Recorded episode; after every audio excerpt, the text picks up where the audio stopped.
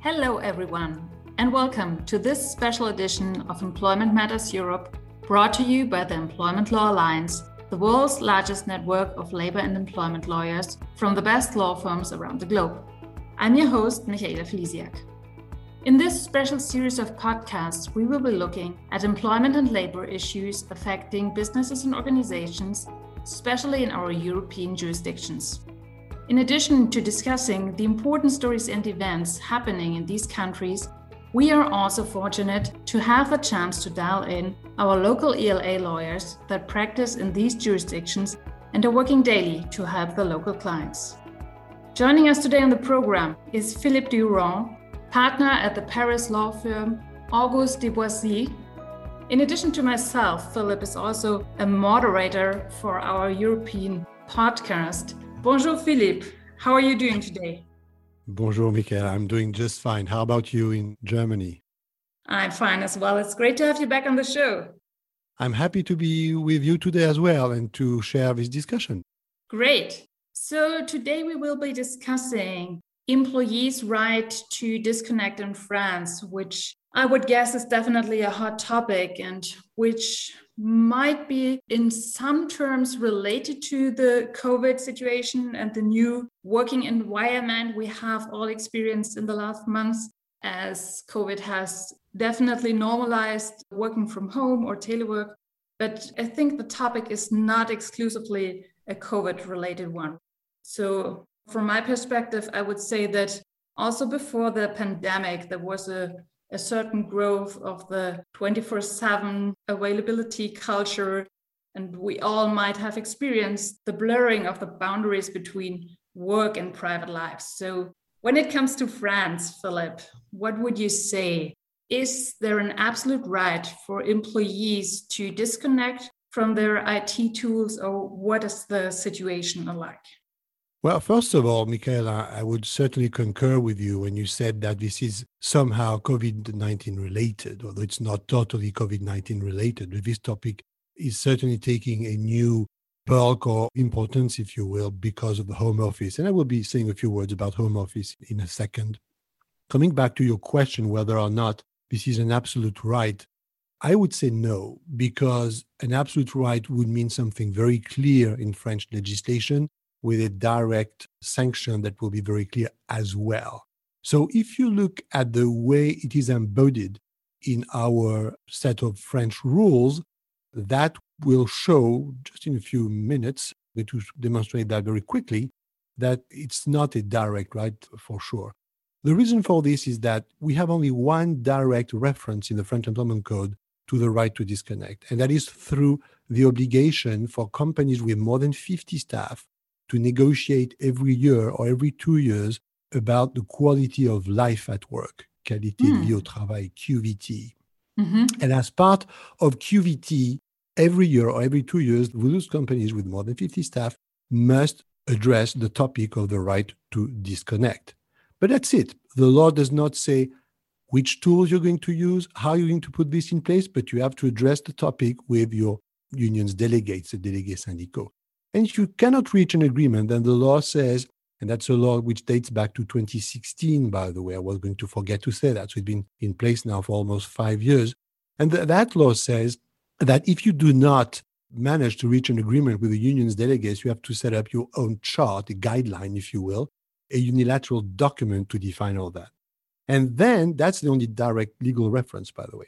And then you've got indirect references where you would end up coping with the right to disconnect, which would be through home office, because even though employees are working at, from home, you have to monitor somehow their working time and make sure they don't work too many hours. And also through another indirect ways through this special working time arrangement, which we call forfait jour. Just a quick word on that. This forfait jour mechanism is a working time scheme whereby you would count working time for employees in France on a yearly basis. That is, in the number of days, 218 usually over the year, versus the usual standard, which would be a number of hours, 35 over the week. And as part of that scheme, which is very popular with high level employees, cadre executive status, there's a, an obligation to check, to monitor their workload every year, have a meeting with the employee, and check how they manage their right to disconnect. So you see, it's not an absolute right, but it's dealt with in an, an indirect manner in the French law. Right. Okay.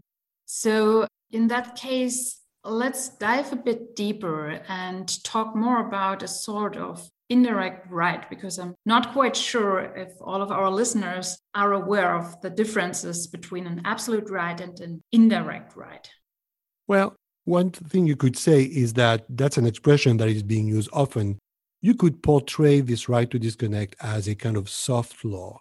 And by the way, if you look at various jurisdictions, I've not gone through all the countries over the world, of course, but most of the time it is soft law. Very recently, Italy and Ireland have passed statutes, but they are more like encouragement, enticements for mm-hmm. companies to look at this and try to monitor and put in place a form of right to disconnect.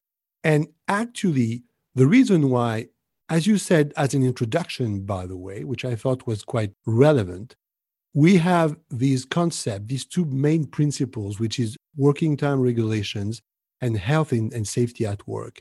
And because of these two major sets of rules, this kind of soft law is getting less and less soft from a French perspective. Just a quick reminder the French law, the employer is responsible for the employee's health and safety at work. It's a pretty strong test, so the right to disconnect will come into that, of course. Right. And just one question out of curiosity. So, this would also apply when the employees are working from home. So, the employer is still responsible? Certainly, certainly, because when you're working from home, as I said before, the employee is still bound by the same working time regulations, which would right. vary from one contract to another. We're not going to get into those details today. But yeah, you're quite right. And I, w- I would even say it's even more true when people, it's even worse when people are working from home because as you said the blurring is existing more and more frequent. So yes. that's precisely the type of situation where the employer has to be more careful. Yeah. From a practical basis how can such a right be implemented? Well that's a tricky one michaela because that's a question we're asked uh, very often. And i would say that when companies have to answer that question there are usually two attitudes you either have the attitude of a company who's trying to do as if the right to disconnect was in place, everything was compliant, blah, blah, blah. And they would do very little. They would put, for example, a message in every email saying, and we see that quite often now, especially in large companies, a message in, the, in each email saying, if you receive this email out of working hours, you don't necessarily have to answer it right now, for example. okay. uh, I would say that's the minimum that companies would do. If a company really wants to put effectively this right to disconnect in place in France, particularly for large companies, I would say that first of all, the IT team must be deeply involved right. from at the outset. I would say that an audit should be conducted to see the flow of emails, to see whether people get a lot of emails on the weekends, incoming? Do they send out many emails out of normal working hours, etc., etc.? So audit, involvement of the IT team, bearing in mind, of course, that you cannot disconnect all IT tools. I've never seen that in any company, particularly for large companies who would have business abroad because of different timelines. You're not going to cut off all IT tools. And then from there, with the union's delegate, you should start and initiate a dialogue where you're going to see what you can do. So you can have this kind of message, which in practice may not be very efficient, but you can have this kind of message I just talked about in emails. You can also have smart tricks, smart tools, where, for example, if someone is sending an email at 11 p.m. on a Saturday night, he could receive a message from IT saying, Are you sure you had to send this message now, etc., etc. And also, on top of that, managers should be involved. Middle management should be definitely involved and you can also add to these tools various trainings. Some companies would do short videos so that people get really aware because it's also a matter of awareness in companies and a matter of culture, I would say. Yeah, definitely. I know a couple of German companies which decided to disconnect their email exchange server, at least at the weekends. I'm not quite sure about the usual working days, but Yeah, I can imagine that the practical aspect is a really tricky one for most of the companies. And like you said, especially for global working entities, then it becomes really tricky. What are the sanctions that may be envisaged when this right is not complied with? Ah, that, that's the good question because, of course, companies would say, "What do, what will happen if I don't comply?" exactly. uh, well, as this is a kind of indirect right, as I said before, there are indirect sanctions. For example, if you're a company with more than 50 staff and you don't comply with this obligation to negotiate every year, every two years, there is a criminal fine to be paid with a maximum fine to provided for by law. Similarly, when you breach working time rules, most of those working time rules are also sanctioned from a criminal point of view. We're not talking mm-hmm. about any jail and imprisonment, but I'm talking about various fines which yeah. degrees varies according to the kind of breach you are responsible for. And from a civil point of view, you've got all the litigation that is getting more and more frequent in France about working time. So this is worth giving a bit of an of explanation. Since 2017, we've had in place, owing to Mr. Macron, a cap on damages for unfair dismissal, which was very new under French law. And this is a schedule and this schedule provides that, for example, if you have two years of service, you cannot get more than three months' salary for unfair dismissal. And the maximum is 20 months after, I think, 20 years of service. This means that's the key point I wanted to reach with you. This means that employees, particularly those who have a modest length of service, are going to try to find other claims because they will believe that unfair dismissal is not going to lead to much money. So they're going to build up other claims bullying, variable remuneration, and overtime or any kind of a working time claim. And the right to disconnect, in my view, is going to come right into this kind of debate before courts. Mm. So I think it's going to be more and more frequently a hot topic. Oh, that's an interesting one. And then obviously the intention from the employees is to increase any severance payments they might get. Exactly, exactly, exactly.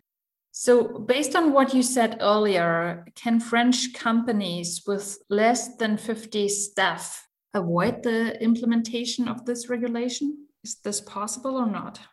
Well, your question is interesting, particularly for our listeners today, Michaela, who have a modest businesses on the French territory. And the answer is yes and no. Sorry about this uh, compromising answer. But no, more seriously, theoretically, you can escape the right to disconnect because, as I said before, that obligation to negotiate every year or every two years about the right to disconnect is only provided for companies with more than 50 staff.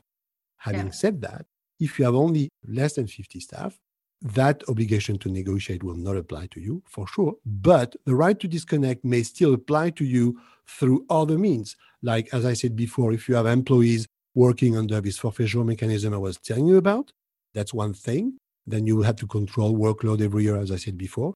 And also through home office, where you have to monitor work and make sure that this blurring effect that we were talking yeah. about earlier on is not in place and does not lead people to work funny or ridiculous hours. So you see, for those companies, even though theoretically that statute of 2016 does not apply directly to them, they may still be facing the obligation to comply with the right to disconnect.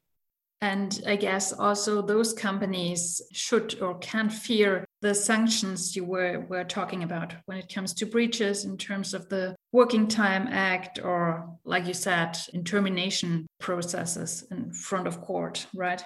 Definitely, of course. Yeah. Great. So this has been a very interesting discussion. Thanks so much for your time, Philippe. You're welcome. If you'd like to connect with Philip, please click on his bio in the description of this podcast. Also, visit the ELA website at ela.law, where you can sign up to receive invitations to our upcoming webinars, download white papers and on demand content, or access the ELA's exclusive employer handbook. You have been listening to Employment Matters Europe, a podcast brought to you by the Employment Law Alliance, the world's largest network of labor and employment lawyers from the best law firms around the globe. I am Michaela Felisiak, and thanks for listening.